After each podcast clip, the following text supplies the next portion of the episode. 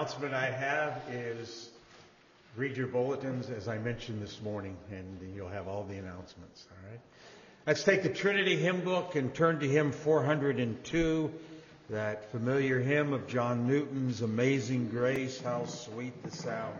Hymn 402.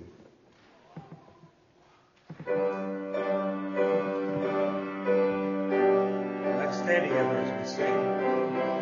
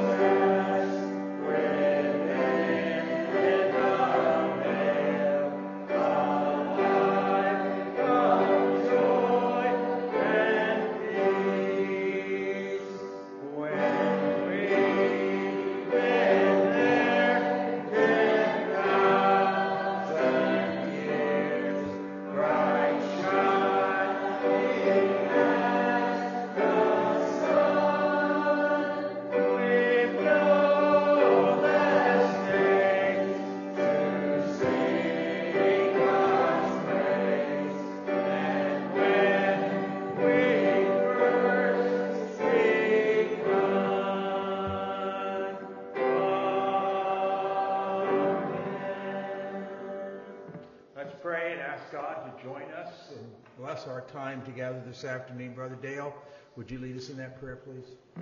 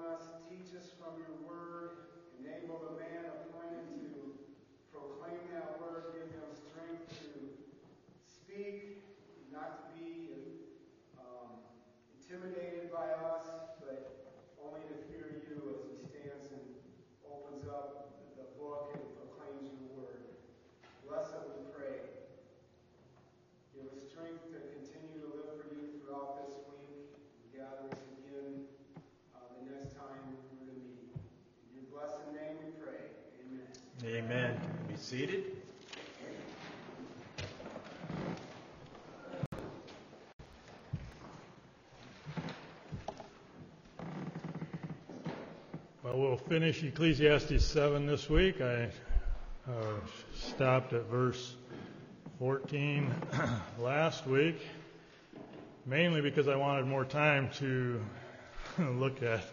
I said verse 26. I actually misspoke. It should have been verse 28 about the woman, one in a thousand men, and no women. But uh, we'll get to that in a minute. I'd like to start with a reminder to us all that if you want wisdom, it's going to take work. I'll just remind you of what Solomon said in Proverbs chapter 2 My son, if you will receive my words and hide my commandments with you, so that you incline your ear to wisdom, apply your heart to understanding. We'll have that word heart again in this uh, reading chapter 7. Our heart has to be engaged. Is your heart engaged? Yes. If you cry after knowledge and lift up your voice for understanding, there is prayer, earnest prayer from the heart. If you seek, there's the work, if you seek her as silver. I am not a miner, I don't know anything about silver uh, mining, but I assume uh, anytime you dig its work and search for her as for hid treasures. Hid, key word, don't forget. It's the glory of God to conceal a matter, the honor of kings to search it out. So let's be kings and search out. And that's what I was hoping to do. And I think I have uh, dug up a few clues to understanding um, the last. Uh, six or seven verses of chapter 7 of Ecclesiastes. I um, wasn't sure uh, how to do this because when you stop at each verse, it kind of interrupts the flow uh, of the verses. So, what I think I'll do is I'll just do a little quick, verse by verse, on starting at verse 23, and then to the end, and then we'll uh, circle back and do the reading. Just read it as it flows on through. So he says there in 23, I tested all this with wisdom. I said I will be wise. So there's the heart. He's got, he's got the heart, but he immediately ran into a wall. It's far from me. It wasn't as easy as I thought it was going to be. So he, he doubles down, digs deeper, if you will. I turned my heart to know, to explore, to seek wisdom and an explanation. There's one thing he sought. Now there's another thing. And to know the wickedness of foolishness and the folly of madness. So those two things. He wants to know wisdom. This, this sounds like chapter 1 and 2, doesn't it? He was searching uh, to experience all these things. And First, he tells us his experience of the second thing spoken of in verse 25, which is the wickedness of folly. He found it in the woman. I found more bitter than death, the woman whose heart is snares and nets, whose hands are chains. So he's talking about the harlot, the whore, and he would know the foolishness of going in unto her. He speaks of it extensively in, in, the book of Proverbs, doesn't he? About going into her. This is not talking about all women. It's not talking about women in general. It's talking about harlots. And so he says, I found her more bitter than death. See, I have found this. Remember from verse 23, he's seeking wisdom and he wants to know an explanation. Don't underscore that word explanation in verse uh, 25. If you got King James, it's reason. It's the Hebrew word heshbon. It's a word that's only found three times in the scriptures. And two of those times are in this chapter, and the other time it's found is in chapter 9, I think it is, of, of the same book. So it's an explanation that he is looking for. So, see, I found this, verse 27, adding one thing to another. He found it by careful search. He didn't just read the first commentary and, and came to his conclusion. One by one by one, he searched for an answer an explanation. Which my soul still seeks, but has not found. so, you see, I found it, but, but not really. well, sort of, I found it. I'm still seeking it. He, he, he seeks to find this explanation. And one by one, it reminds me of Paul's words prove all things and hold fast to what's good. So he's looking uh, for this explanation. My soul still seeks but has not found. I have found one man, the word is Adam or Adam, out of a thousand, but I have not found a woman among all these. I think I misunderstood this for years. I thought he was saying there's not one wise woman among a thousand people, and there's only one wise man. So it's kind of a misogynistic. Uh, misogyny is uh, prejudice against women, even a hatred of women. And some have read this and, and, thought Solomon that. Even if you did do that, if you thought Solomon that, you do know God is not misogynistic. He doesn't hate women. And anybody with eyes in their head can look around, even in this room, and can probably count more wise women than men. I'm buttering you up, but it's still true. He's looking for an explanation. And in what we miss in the English language, I really wish it was this way. All the words in Spanish or in Hebrew have gender. And we miss this. Our language is kind of sterile in, in this sense. English is a rich language, don't get me wrong. You know, we have more synonyms and, than any other language in the world probably, but but it's sterile in this point that there's no gender. And this, I believe, is key uh, in verse 28. It's the gender of the explanation that he found it was a masculine explanation uh, that he found. And now we're ready for verse 29. See, I have found only this. So we're back on a high note. I found it God made men upright. Man was created in innocency. God made him upright. I think we should add that to our catechism uh, for the children.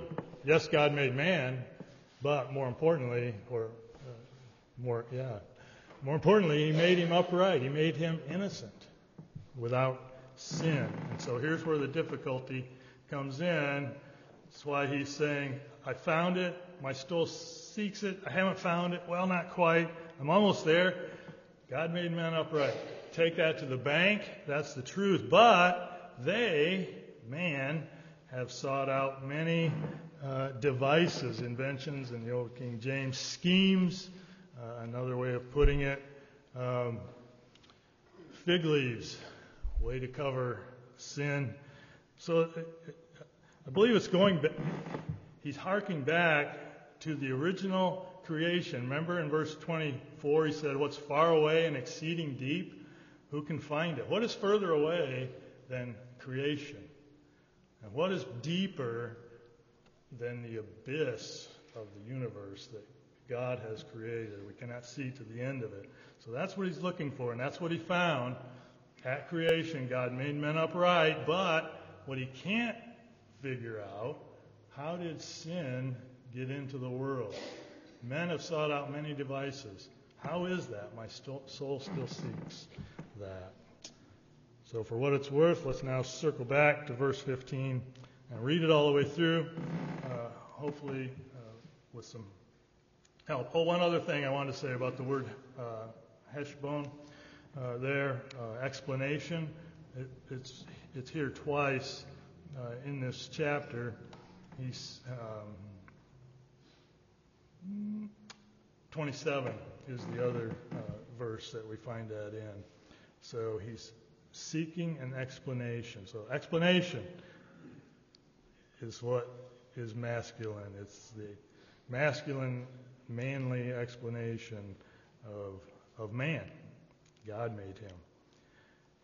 All right. 15. I have seen everything. During my days of vanity, there is a righteous man who perishes in his righteousness, and there is a wicked man who prolongs his life in his evil doing. There's a common theme uh, in this book. Do not be excessively righteous. Do not be overly wise. Why should you make yourself desolate? Do not be excessively wicked, and do not be a simple minded fool. Why should you die before your time? It is good that you seize one thing and also not let go of the other, a balanced life, in other words. For the one who fears God comes forth with both of them. Wisdom strengthens a man, wise man more than ten men with power who are in a city. Indeed, there is not a righteous man on earth who continually does good and who never sins, as in uh, the wisdom book of Job, we have it again. Uh, in this book, the universal sinnerhood of men. Also, do not give your heart to all words which are spoken, so that you will not hear your slave cursing you. For your heart also knows that you likewise have many times cursed others. I tested all this with wisdom, and I said, I will be wise. But it was far from me. What has been, talking about the past, as we've said, creation, what has been is far away and exceedingly deep. Who can find it? I turned my heart to know, to explore, and to seek wisdom and an explanation, and to know the wickedness of foolishness and the folly of madness. And I found more bitter than death the woman whose heart is snares and nets whose hands are chains. One who is good before God will escape from her, but the sinner will be captured by her. See, I have found this, says the preacher, adding one thing to another to find an explanation, which my soul still seeks but has not found. I have found one man out of a thousand, but I have not found a woman among all these. See, I have found only this, that God made men upright, but they have sought out many devices.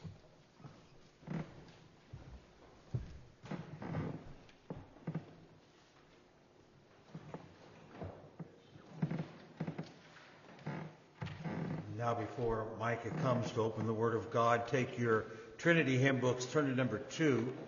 Number two in the Trinity hymn book, My King my might confessing. Number two.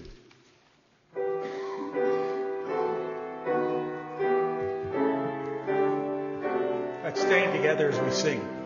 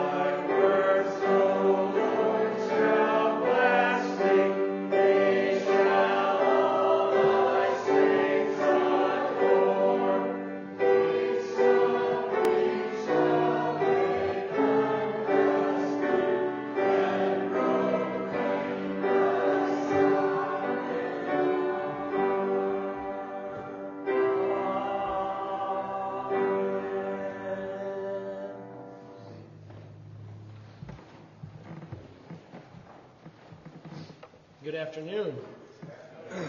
It's good to worship our God and King together, isn't it? It's good to uh, come into His courts. I mean, I found it to be true in my life since He saved me that better, what the psalmist said, better is one day in your house than a thousand elsewhere. Better is one day in the presence of the living God than a thousand days outside in the world. Um, and really, I think, I think that's what I want us to focus on as we study the attributes of God. It is a good thing to come into the presence of the Lord and to know our God, isn't it? But I want to start off today with a little bit of uh, theological calisthenics, just to get our sort of mental juices flowing as we go into the Word of God together. I want to ask you a question that will get us along the right track as we contemplate the being of God together. If I were to ask you to give me a definition of God that totally encapsulates his being, what's the definition that you would give?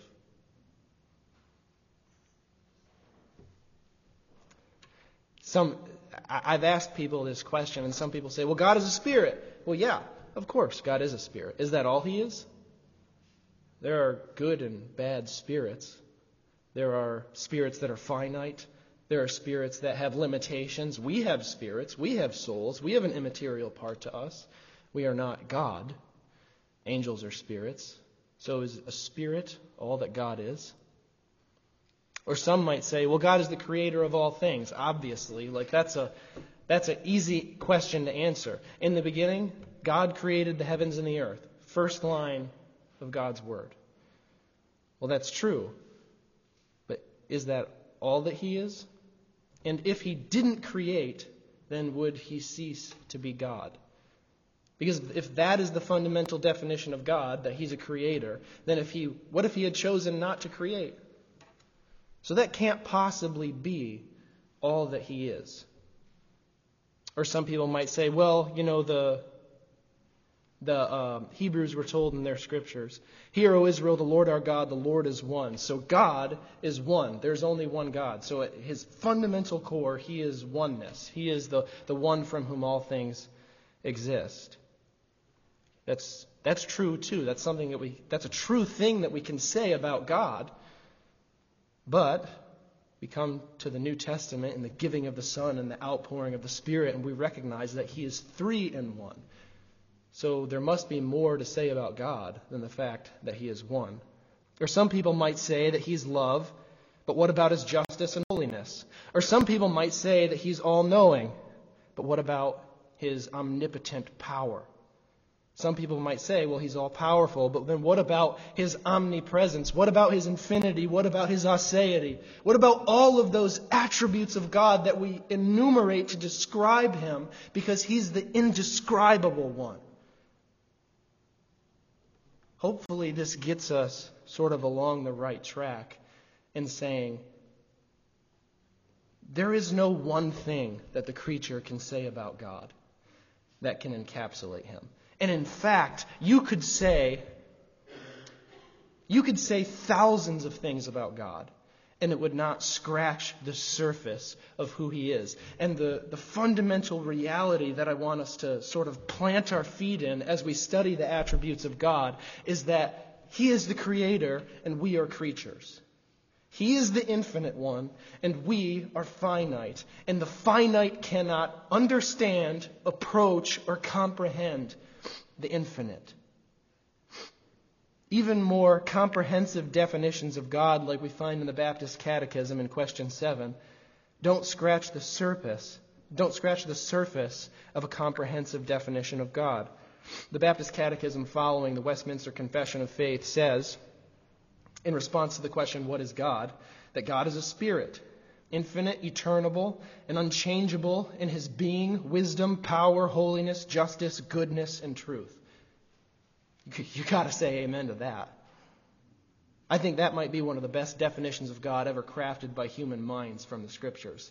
However, not even that definition of God that has come to us through the centuries as people have contemplated the truths of God's Word and sought to mine out who He is. Not even that definition can comprehend or encapsulate all that he is. Because the fundamental truth is that for creatures, as we begin to study the being and attributes of God, we are coming to something that is incomprehensible. We are coming to holy ground, as Moses did when he approached the burning bush. So, in a certain sense, we have to take off our shoes. In a certain sense, we have to take off our shoes and we have to understand that my mind can go a certain distance and then it can go no farther. At a certain point, you come to the edge of the Grand Canyon and you look down and you don't see the bottom. Because God, in his fundamental being, is infinitely more glorious than any creature could imagine. The fundamental problem for us as we study the attributes of God is that we approach and we worship and we are saved and reconciled to a God who is not like us. And at first, that might sound off putting. At first, that might sound like bad news. It's the best news in the world. It's the best news in the world that God is nothing, is not like we are. And I hope that we'll see that as we spend time in His Word together today. So, this is also this recognition that God is incomprehensible is also fundamental to the worship of God's people throughout the centuries. What is the second commandment? Turn with me to Exodus chapter 20. Turn with me to Exodus chapter 20. And I just want us to get a flavor for what God has said about himself and about his incomprehensible glory and how that grounds how we approach him. Exodus chapter 20, starting in verse 4. I'll give you a second to get there. By the way, this isn't going to be our main text today. Our main text is going to be Exodus 33, but I just want us to get a flavor for some of the backdrop of this message. Exodus chapter 20, starting in verse 4. You shall not make for yourself a carved image or any likeness of anything that is in heaven above, or that is on the earth beneath, or that is in the water under the earth. You shall not bow down to them or serve them. And then what's the reason that he gives? For I, the Lord your God, am a jealous God. So he is so jealous for his own glory. He himself, in his own essence, is so incomprehensible glorious, incomprehensibly glorious. And he is so jealous for the manifestation of that glory and for us to delight in that glory that he says anything that you could create with your own two hands would be a detraction from it. He says, I, the Lord your God, am a jealous God. So, this recognition that we serve a God that creatures cannot approach as a creature is fundamental to the worship of God's people from beginning to end. It's fundamental from the moment that God reveals himself to sinners. And I think that we see the incomprehensibility of God and the tension that causes for Moses and the people of God in Exodus chapter 33.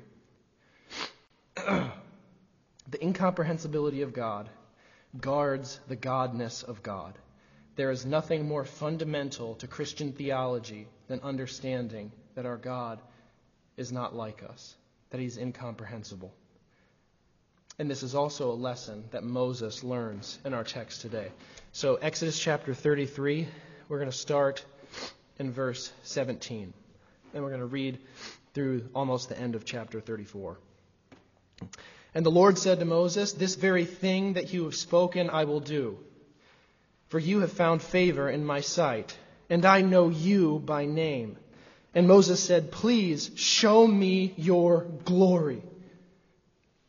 And he said, I will make all my goodness pass before you, and I will proclaim before you my name, the Lord. And I will be gracious to whom I will be gracious, and I will show mercy on whom I will show mercy. But he said, You cannot see my face, for man shall not see me and live. And the Lord said, Behold, there's a place by me where you shall go and stand on the rock. And while my glory passes by, I will put you in the cleft of the rock, and I will cover you with my hand until I've passed by. And then I will take away my hand, and you shall see my back, but my face shall not be seen. And the Lord said to Moses, Cut yourself two tablets of stone like the first, and I will write on the tablets the words that were on the first tablets, which you broke. Be ready by the morning, and come up in the morning to Mount Sinai and present yourself there to me on the top of the mountain. No one shall come with you, and no one, and let no one be seen throughout all the mountain. Let no flocks or herds graze opposite that mountain. So Moses cut two tablets of stone like the first, and he rose early in the morning and went up on Mount Sinai as the Lord had commanded him. And he took in his hand two tablets of stone. The Lord descended in the cloud and stood with him there and proclaimed the name of the Lord. The Lord passed by him and proclaimed, The Lord, the Lord, a God merciful and gracious, slow to anger and abounding in steadfast love and faithfulness, keeping steadfast love for thousands, forgiving iniquity and transgression and sin, but who will by no means clear the guilty, visiting the iniquity of the fathers on the children and on the children's children to the third and the fourth generation. And Moses quickly bowed his head toward the earth and worshiped. So, the first thing that I want us to grasp as we come to this text and as we try to view the subject of God's incomprehensibility through this text is I think we need to grasp what Moses is actually asking for in this text.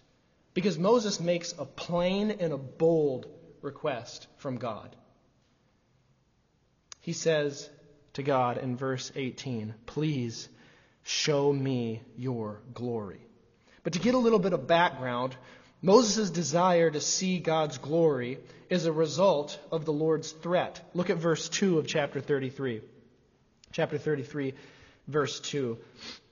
God says to the children of Israel after they've made the golden calf and been caught in idolatry, He said, I will send an angel before you and I will drive out the Canaanites, the Amorites, the Hittites, the Perizzites, the Hivites, and the Jebusites, and go up to a land flowing with milk and honey, but I will not go among you, lest I consume you on the way, for you are a stiff necked people. So God essentially is threatening the children of Israel. He's saying, Moses, take this, take the children of Israel, and you go up to the land. And, and even that, I'll send an angel before you. And I'll give you victory in battle in verse 2. I'll give you material blessing, a land flowing with milk and honey. I'll give you rest from all of your enemies. I'll give you material wealth beyond what your senses can imagine. But I will not be there. You can go, I'll stay here. That's essentially what God is saying to his people. He's saying, Your idolatry forfeits my presence. He's saying, If I were to go with you even for a moment, my presence would break out and destroy you because of your uncleanness. And obviously, Moses intercedes and he foreshadows Christ in his intercession for us. And God's presence does end up going with them. But in order to get a flavor for what Moses is actually asking, we have to understand his plight before God first. It's an unbearable thought in the mind of Moses that they should go up into the land that God had promised them and experience all those blessings, but the presence of the living God wouldn't be among them. Because that is ultimately what made them distinct. It was God Himself being their God, and it was them being His people. It was the sense of belonging to the living King of Kings and Lord of Lords. So, what does that threat do in the mind and in the heart of Moses? That drives him deeper into God's presence to intercede on behalf of himself and on behalf of the people. The threat Moses the threat drives Moses deeper into the presence of God.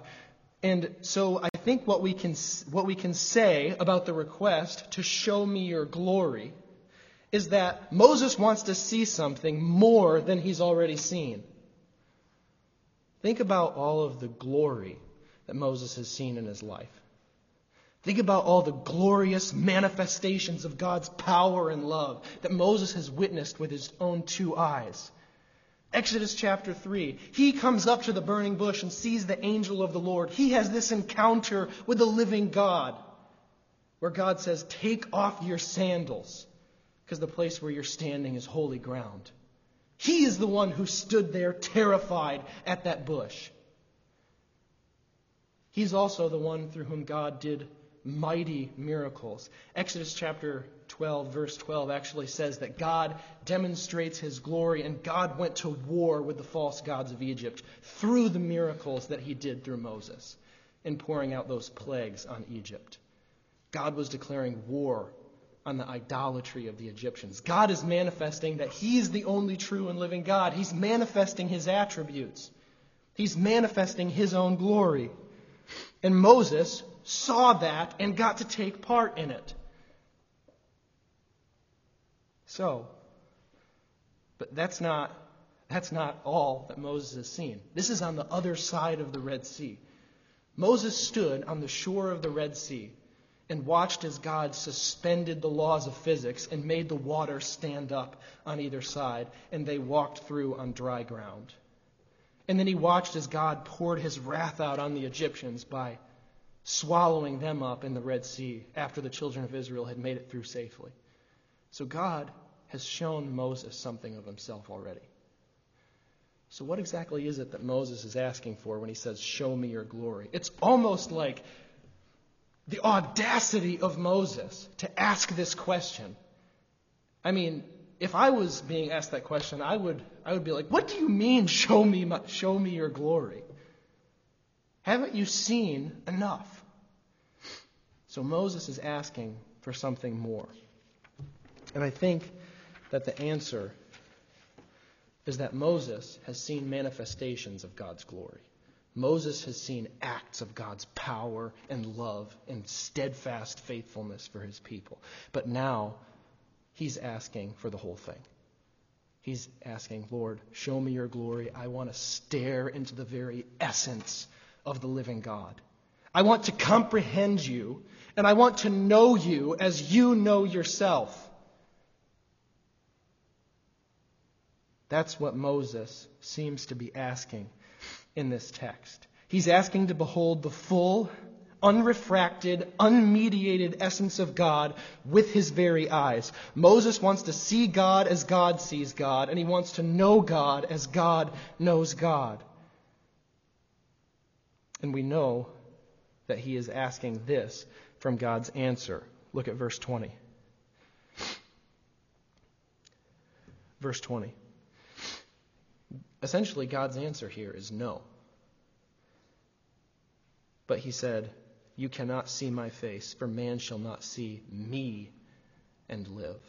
That's what Moses is asking. He's asking not to see a manifestation, he's asking to see him. But this also propels Moses into a dilemma. So we have so we have under the last point Moses' desire. What is Moses asking? Moses is asking to see and comprehend God's essence. So that's sort of where we're going here with incomprehensibility, just to keep us grounded in the topic. But we also see that this proposes a dilemma for Moses because God answers the question and says, No, you cannot see my face, for man shall not see me and live. In Hebrew cultures, to look into somebody's face was to know the essence of that person. It was the most intimate form of knowledge. God says, You can't see my face. You can't see my essence. You can't know me as I know me. The Lord's answer is in the negative. But, excuse me, but when we study the attributes, it's important to have this answer ringing in our ears.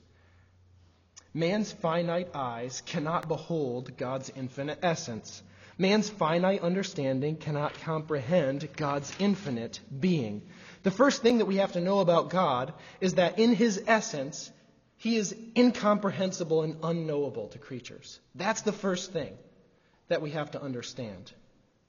But this proposes a problem for us. Because if God is incomprehensible, then what's the purpose of any of this? If God is incomprehensible, then what's the purpose of us even studying the attributes? If God is incomprehensible, then what's the reason for preaching, where we're making God known to his people?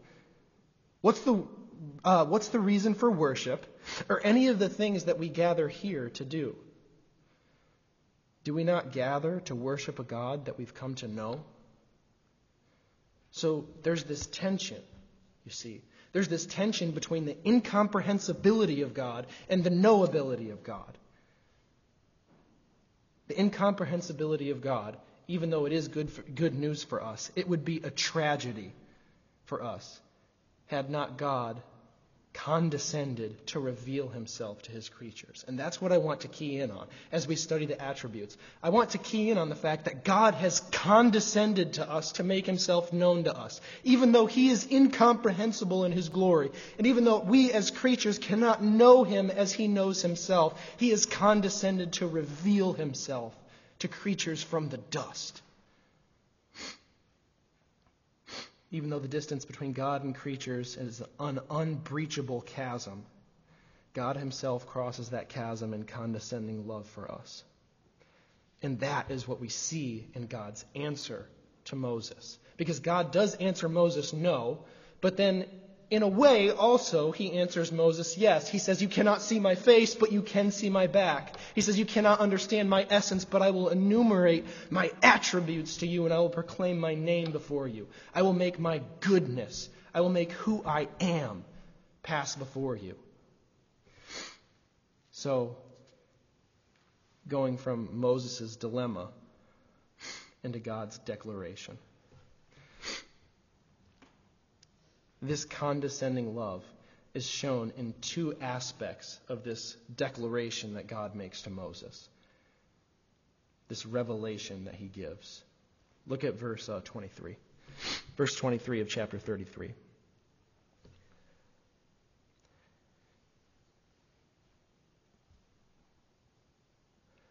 Then, or start, sorry, starting in verse 22. And while my glory passes by, I will put you in the cleft of the rock, and I will cover you with my hand until I have passed by. Take note of hand. Then verse 23. And then I will take away my hand, and you shall see my back, but my face shall not be seen. What are all these things that God is using to describe himself? God is describing himself in this text in terms of hands and a back and a face and he's saying, I'll, I'll, hide you from my presence. Now, if we're thinking systematically and we're thinking in terms of all of Scripture, we know that God doesn't have a physical substance. God is a spirit, and he's and he's everywhere all at once. So how is he saying, I'm going to cover you with my hand, and you'll see my back, but my face you won't see? God doesn't have literally hands. And God doesn't literally have a backside. And God doesn't literally have a front side or literally have a face like I have it. But this, I think that this, uh, this question about him describing himself in terms of human body parts, I think that that is one of the ways that God condescends to reveal himself to Moses in this text. Because in this strange way of speaking, he's speaking about himself as if he were a man like us. That's one of the ways that God condescends to reveal himself to us. And you see this all throughout Scripture, where God will describe himself as if he were one of us, so we can understand something about him that would be unknowable otherwise. And that's going to be a big thing when we study the attributes. God is going to describe himself, even though he is the creator infinite. He's going to describe himself over and over again in creaturely terms. Genesis chapter 12, verse 5, and the, uh, when the, the people make the Tower of Babel, it says, The Lord came down to see the Tower of Babel. Now, did God have to come down anywhere to see what they were doing at the Tower of Babel? No, of course, of course he didn't. God is everywhere all at once, and He's all knowing, and He's all seeing. So God didn't have to come down from heaven in order to see what the people were doing at the Tower of Babel. But this language is used in Scripture in order that we might understand something about God and what He does. He's condescending to our creaturely level of understanding. Leviticus chapter 20, verse 6 says something similar. It says, The Lord will make his face to shine upon you. What does that mean? Well, ultimately, that means that the Lord's blessing presence, his salvific presence, will be with you. But he describes himself in terms of human beings, or he describes himself in terms of creatureliness, so that we can understand that. Exodus chapter 7, verse 5. God stretched out his hand. Over and over again, what do we see in the scriptures? We see regarding salvation that it says that the arm of the Lord is stretched out. Or oftentimes, God is talked about as the one who rides on the clouds in the Old Testament. Now, God doesn't literally ride on the clouds. He doesn't literally have an arm that stretches out. But we understand intuitively what the scriptures mean by these things. We understand that God is describing himself as if he were one of us in order that we might comprehend something of who he is. So that's the first thing that I want us to understand. God condescends in the bodily language, or here's the, the big word that describes it anthropomorphisms. God condescends to us in that kind of language in the scriptures so he can make his infinite and incomprehensible essence known to creatures who are on the other side of this chasm. And then, not only is there that element where God describes himself in terms of a face and back and hands, but God also says, I'm going to declare my name and my name before you, and I will cause my goodness to pass before you. Look at verse 18. Moses says, Please show me your glory. And then verse 19, I will make all my goodness pass before you, and I will proclaim before you my name, the Lord. And I will be gracious to whom I will be gracious, and I will show mercy on whom I show mercy. So God doesn't just show Moses a manifestation of his glory in terms of what Moses sees. So Moses is hidden in the cleft of the rock and he sees this awesome display of who God is. But he also, God also condescends to make his being and attributes known to Moses as well. Verse 19 I will make all my goodness pass before you and proclaim my name before you, the Lord. This part of God's declaration is actually the only part that's repeated in chapter 34. Oftentimes, people, when re- they read this passage, they focus on what Moses saw. Because Moses comes down from the mountain and his face is shining with the glory of God. So the emphasis is naturally on what Moses saw in this theophany as God hides him in the cleft of the rock, covers him with his hand, and he sees God's back as he passes by. That's often the emphasis that you get in this text. But this text in chapter 33 is promising the event. When the event is actually recorded in chapter 34, nothing whatsoever, almost, is said about what Moses actually sees. All of the emphasis is on what he hears about God. And I think that's key for us knowing God. And I think that God inspired that that way for a reason. Look at chapter 34, starting in verse 5. So in 33, the event was promised by God. In chapter 34, this is the event actually happening. The Lord descended in the cloud and stood with him there and proclaimed the name of the Lord. The Lord passed before him and proclaimed, The Lord, the Lord, a God merciful and gracious, slow to anger and abounding in steadfast love and faithfulness, keeping steadfast love for thousands, forgiving iniquity and transgression and sin, but who will by no means clear the guilty visiting the iniquity of the fathers on the children and the children's children to the third and the fourth, fourth generation. So, God, the emphasis is on what God says as he passes by Moses. And in the first place, in verse 6, we have him declaring his name, the Lord, the Lord. Now, if you know your Bible, you know that this word for God, or this name for God, the Lord, that's in all caps in your Old Testament, it's actually hearkening back to Exodus chapter 33 when Moses, or Exodus chapter 3, when Moses says, Who should I tell the Israelites? Who should, who should I tell them sent me? And he says, I am that I am. This is God's covenant name for the people of Israel, but it's also the name that denotes his transcendence. It's the name by which he is distinguished as the true God, Yahweh, the Lord.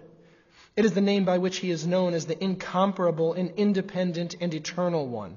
It is the name by which he says, I am God and you are not. But we see from Exodus chapter 3 and then onward in our Old Testaments that it's also God's condescending covenant name. He is, whenever God repeats this name to the children of Israel, what he is saying to them is the one that you can't comprehend, the one whom you cannot compare to anything else, is your God because he's covenanted himself to you. Every time you read that name in the Old Testament, that's what you should be reading. You should be reading this God who is incomprehensibly glorious. The only way to truly describe him is to just say that he is. That God is my God because he's condescended to me in covenant love. And then that's also what we see. So we have his name of transcendence, which is also his covenant name, but we also have an enumeration of his attributes here. Look at some of the attributes that are declared by God himself. A God merciful and gracious, slow to anger, and abounding in steadfast love. It's as if he is saying that he will make his, the character content of that transcendent name known. And then, through the entire storyline of Scripture, he puts these attributes on display over and over again. Look at that uh, attribute abounding in steadfast love. Do you understand how much of God's attributes are just packed into that one or that those two words? His steadfast love is his unfailing, unchanging, omnipotent determination to do good to his people. So you have so many attributes just packed into that one little statement.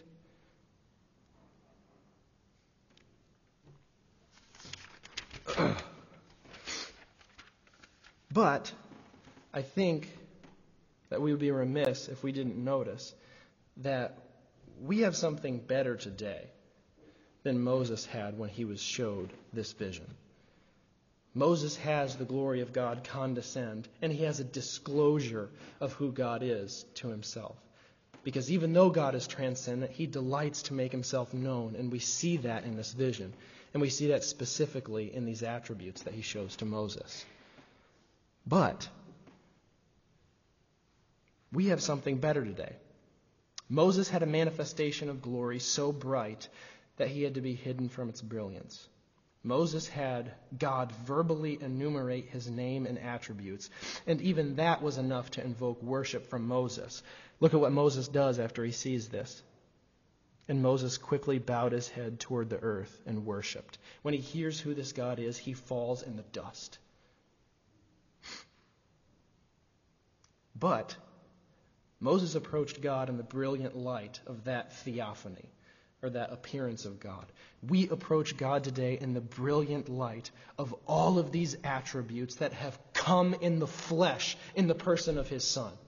That's the God that we worship today. It's the same God, but now His character has been made even more crystal clear because not only has He said these things about Himself, He has come in the flesh Himself in the person of Jesus Christ. Turn to Matthew chapter 25 or Matthew chapter 11 verses 25 through 27 because Jesus touches on God's incomprehensibility and yet knowability as well.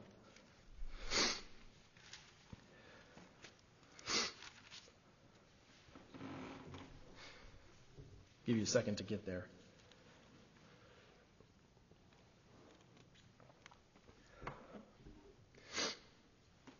Verse 25, Matthew chapter 11, starting in verse 25. At that time, Jesus declared, I thank you, Father, Lord of heaven and earth, that you've hidden these things from the wise and understanding and revealed them to little children. Yes, Father, for such was your gracious will. All things have been handed over to me by my Father, and no one knows the Son except the Father, and no one knows the Father except the Son, and anyone to whom the Son chooses to reveal to him. Come to me, all who labor and are heavy laden, and I will give you rest. So, what does Jesus say about the incomprehensibility of God? He says, No one knows the Father except the Son. No one knows the Father except his Son who has dwelt with him for all eternity. No one knows the Father except the eternal Son who is himself the very essence of the Father. And no one knows the Son except the Father. So we see that there is this infinite, transcendent, and incomprehensible knowledge and love between Father and Son. And that knowledge and love is what has come in the flesh in Christ. Because look, there's also the disclosure of this reality in the Son. No one knows the Father except the Son and anyone to whom the Son chooses to reveal to him. That's what Jesus came to do. He came to disclose the nature of the Father to us in a more brilliant and clear way than had ever done before. Moses saw something on that mountain, and Moses heard God's name and his attributes on that mountain. We've come face to face with them in Christ because he's revealed himself to us. God has revealed himself in, in the person of his Son and made his attributes clear to us, made his being clear to us by sending his own Son in the likeness of sinful flesh and for sin, and on that cross condemning sin in the flesh, so that the righteous requirement of the law might be fulfilled in us. We see the totality of who God is shining in the face of Jesus Christ. And that's what we will see for all of eternity. That reality that we've come to in part now is what will captivate our minds forever and ever. We will behold his face. We will see Father shining in the Son, and the Son in the Father, and the Holy Spirit that indwells the Son and indwells us as well, uniting us to him. We will enjoy all of who God is for all of eternity in the person of Christ. So that's who God is, and that's where I want us to go from here. I want us to be careful with how we speak about God in this study because God is incomprehensible. But we can be encouraged because he is knowable, because he's disclosed himself to us. That's part and parcel of the good news of the gospel is that God is not silent. He's revealed himself to you in the incarnate God man. Let's pray. Heavenly Father, we just, uh, we're thankful that we belong to you and your Son. We rest on his grace. We rest on his merits. We rest on his work. We know that we can only approach your throne because he is the propitiation for our sins, suffering in our place, dying, for, dying in our place, and rising in our place. We thank you that we come before you not as people who are trying to be cleaned up. We don't come before you as people who are trying trying to do good enough or trying to earn the reward. We come before you as people for whom Christ has earned the reward. We thank you for him. Thank you for your love and your grace and your mercy towards us that's new every morning. Pray these things in Jesus' name. Amen.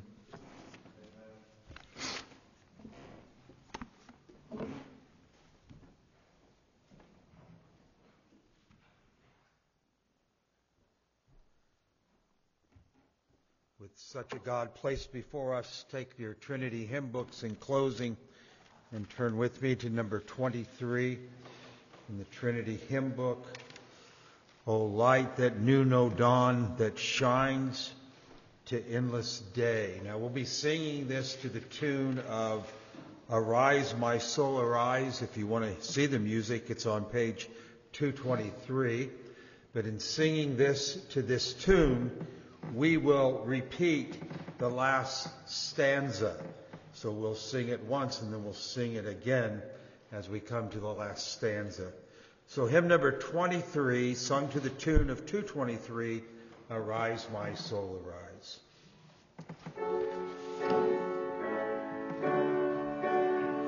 Let's stand together as we sing.